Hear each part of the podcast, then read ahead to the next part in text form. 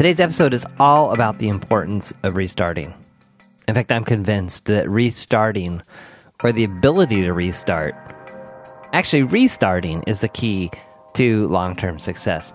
This idea came to me in a very profound way in a podcast moment. I remember exactly where I was in my car driving down the street and listening to a particular episode by Michael Hyatt.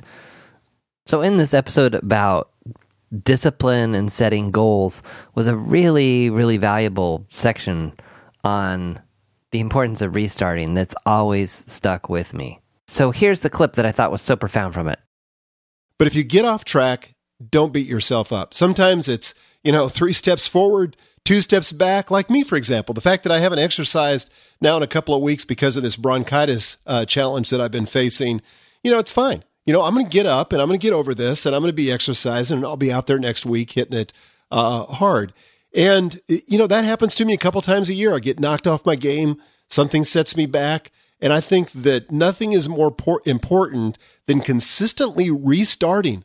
You know, that's that's really the measure of success, not the fact that you start and you have sort of this linear progression towards a goal and achieve it without any setbacks. That almost uh, never happens to anybody that, that sets out to accomplish something big. It's just part of the process that you're going to encounter adversity. And why? Because at the end of the day, it's really not about what you accomplish, but it's what you are becoming. And it takes adversity to shape our character. I think this applies to any area of life exercise, projects, uh, relationships. At some point, just because we're human and the way that the world that we live in works, things aren't going to go well. Things are going to stop. Things are going to get off track. Things are not going to go as you planned. Which, if you've listened to any of my other stuff on planning, I have a very mixed perspective on the importance of planning. Anyway, so today I want to talk about restarting its value and how to go about doing it. One of the biggest hurdles that I've seen around restarting is that negative energy and self talk around how hard it's going to be, how hard it's going to start how hard it's going to be to exercise again, how painful it's going to be to try to run around the block, how painful it is to start that uh, those set of body work, body weight exercises again, how much it's how much how sore I'm going to be after that workout is over, how much mental you know anguish and toil it's going to take, and it's easy to get stuck in that loop around how hard it's going to be, how it's not going to be worth it, how just essentially starting again is just going to be more pain than is worth it. But what I've come to see over and over and over again is that taking that first action and actually restarting is where the success all starts to happen again. I think the other mental perspective that comes into play here is thinking that things should work flawlessly all the time. That there should be some way to optimize life so that things never get off track, things never go wrong, and if we just, you know, plan and optimize for the right situation, things can turn out perfectly. I think in some situations, in some contexts, the chances and possibilities of doing that are higher than others. But I think an important mind, mental mindset to get into here is that it's normal for things to get off track. It's not abnormal. There was a example that Tony Robbins gives in one of his really really old programs. Whether this is true or not, I don't know, but it sure makes for a great example. But it was he he, he was sharing the notion that when a, a commercial airline is flying from say uh, one side of the United States to the other, that a good like majority percentage of the time the plane is off course, and so it's constantly you could say restarting, recalibrating, getting back on tr- back on course, and the, the pilot doesn't get in trouble because he's off course. He is actually you know ensuring an on time arrival by constantly getting back on course, and that's part of his job. So, you know, th- this comes up for me in in terms of the ebbs and flows of everyday life, uh, competing priorities, whether it be uh, podcasting, coaching, day job. Well, I don't know. The day job is, is on hold for a little bit here. So um, that competing priority has been set aside. Uh, but then there's family priorities. And within family, there's, you know, all kinds of different things, whether it's relationships, whether it's, you know, something in the house needs to be fixed, whether it's a car that's broken. Uh, you just never know. Or travel, you know, whether it's travel for work, whether it's travel for fun. Uh, you know, that can kind of upset the normal flow and routine of things. And so this all comes back to again restarting and how I found some good ways to go about doing that. The first one, which is kind of counterintuitive, is to allow some time to thrash, to do whatever, to not be uh, massively successful. So, a good example of this is the other day, I got up early. I mean, intention. I said, okay, I have got to restart. I've got to get back on track with what the things that I'm working on. So I set an alarm to make sure that I'd wake up early. I got up at five thirty or so, and I was in my co-working space at six a.m. Nobody usually gets to the co-work space until eight thirty or nine, earliest at eight. So I knew I had two solid hours to really get stuff done. Well, I got there and I just didn't really get any traction with anything, and I made that okay. I uh, goofed around my email, I deleted a bunch of stuff, I listened to some music, I did a little reading, I drank some coffee, and cleaned up my to do list and my Trello board, and it was, almost just like puttering around. But I was just sitting at my desk, just kind of doing a variety of different. I think I got a podcast episode or two going that needed some love. And anyway, this just kind of letting things just kind of take their course, but going to it, going to a new place, a separate place, um, and then just having this block of time where I could just kind of work on anything really helped me to get centered. You can't do this if there's absolutely no breathing room in your schedule. And so if you don't have it, try to figure out a way to create some if you have a to do list or a Trello board or however you manage kind of the big picture of all the things that you have going on, one approach I like to take there is to try to pull out the top four or five most important things. Uh, maybe it's the most important things that you want to do that day, or it could be, you know, what are the top two or three themes or projects or initiatives or whatever that are going on right now. What are those things? And then once identifying those things, going deeper into each of them to see what's one or two things that I could do to push things forward. What's key about this one I found, especially when you're restarting, you're just trying to get back on track, is pick something easy. What's the easiest thing you could do to get the flywheel turning, to get some momentum again, and start moving down the tracks? sometimes this this came up for me actually. I was using there's a another planner that I use occasionally. It is called the Productivity Planner. I know, very profound. It's from the people at Intelligent Design. Or no, I'm sorry, Intelligent Change. They also have the 5-minute journal which I've played around with at great with great success. Anyway, this productivity planner challenges you to pick the three most important things for the day and then to start on the most important one and work on it until it's done before moving on to the second and the third. Sometimes I've done this, sometimes I haven't. Like I've said with a lot of the productivity stuff I do, I tend to stick with systems for a period of time and then move on to something else. Anyway, what came up with this system on this particular day when I said, What is the most important thing?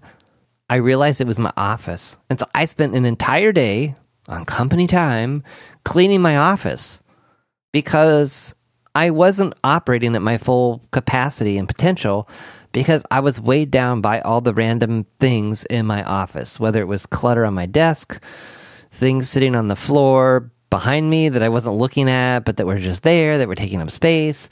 And so I cannot tell you how much better I felt at the end of the day. And then the rest of the week, having spent this whole day on this quote waste of time activity, which was cleaning my office.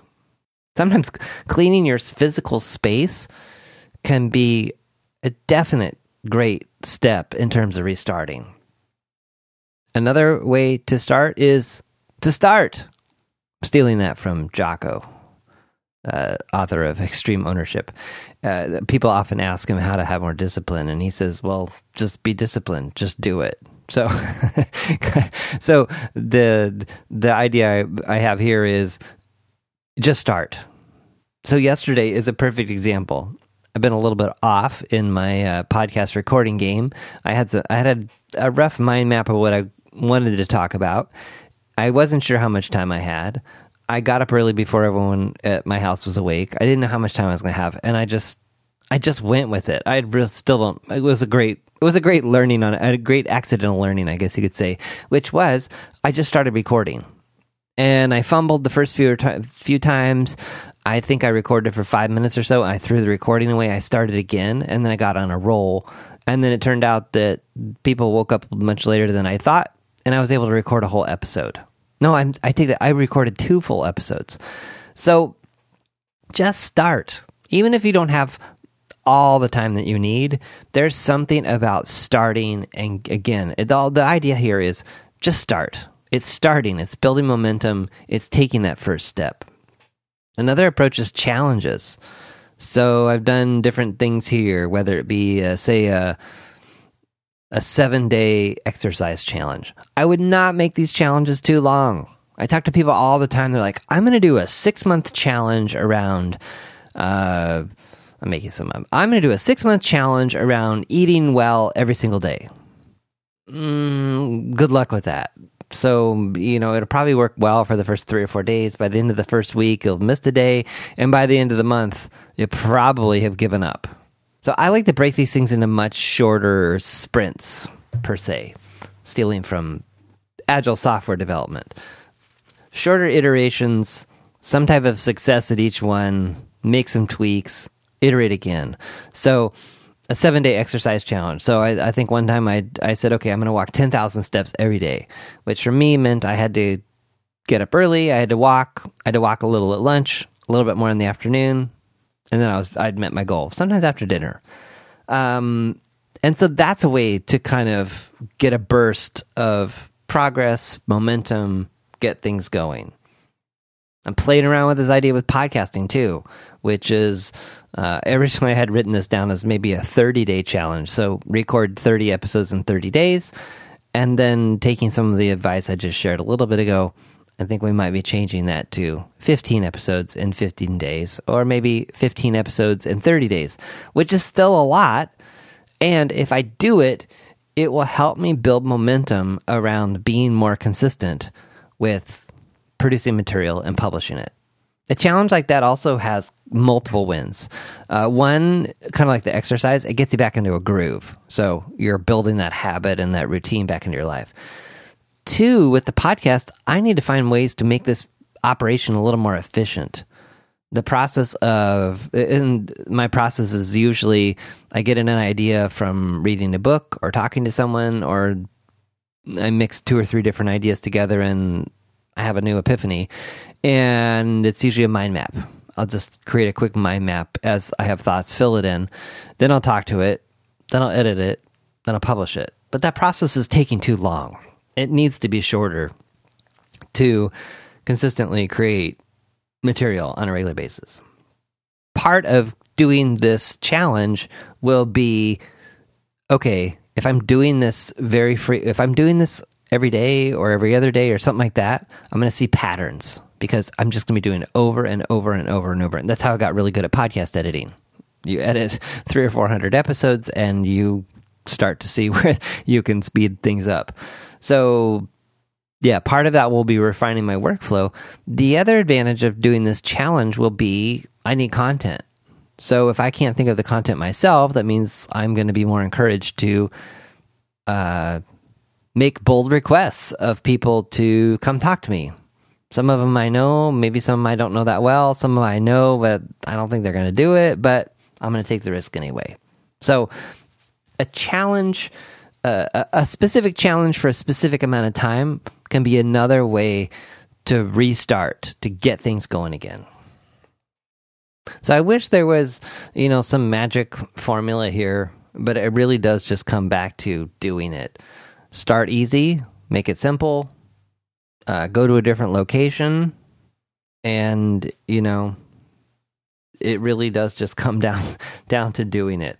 Uh, and yeah, another, well, I guess a, a last thought on this too is asking yourself, what could I build into my challenge to make sure that it happens? Like, what are the, what can I do to give this the hugest chance of success and almost maybe a forcing function that will make it happen? So if it's exercise, maybe if you like working out with other people, it's that you're going to meet your buddy at the gym. So now you have an obligation to another person. Some people that's their own motivator for others it's not. But if it is for you there's the motivator. You got to be at the gym by 6 a.m because your buddy's going to be there and you're going to feel like a loser if you don't meet your buddy because you said that you would. Uh, it could be a public commitment with a some negative consequences uh, a negative reward. So uh, the easiest path to come up with this here is you think of a charity or a political organization, a political party, a political leader. I'll leave it to your imagination that you utterly despise. Utterly despise. They just disgust you to no end.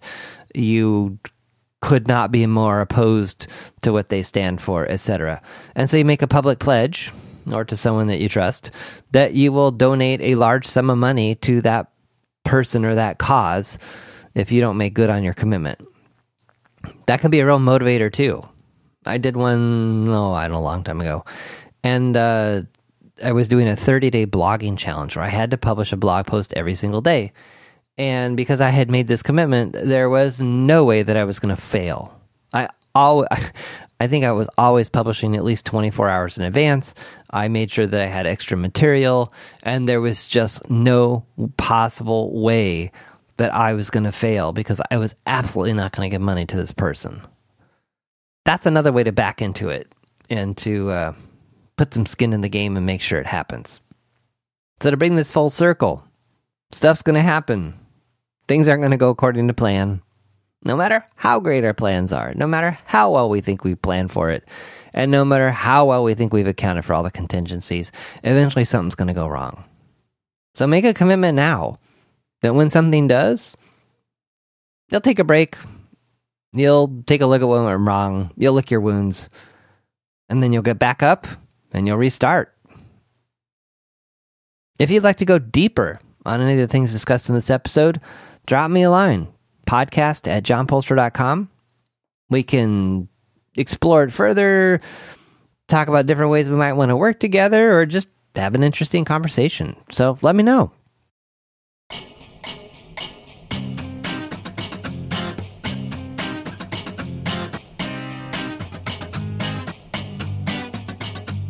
Thanks for listening to The John Poelstra Show.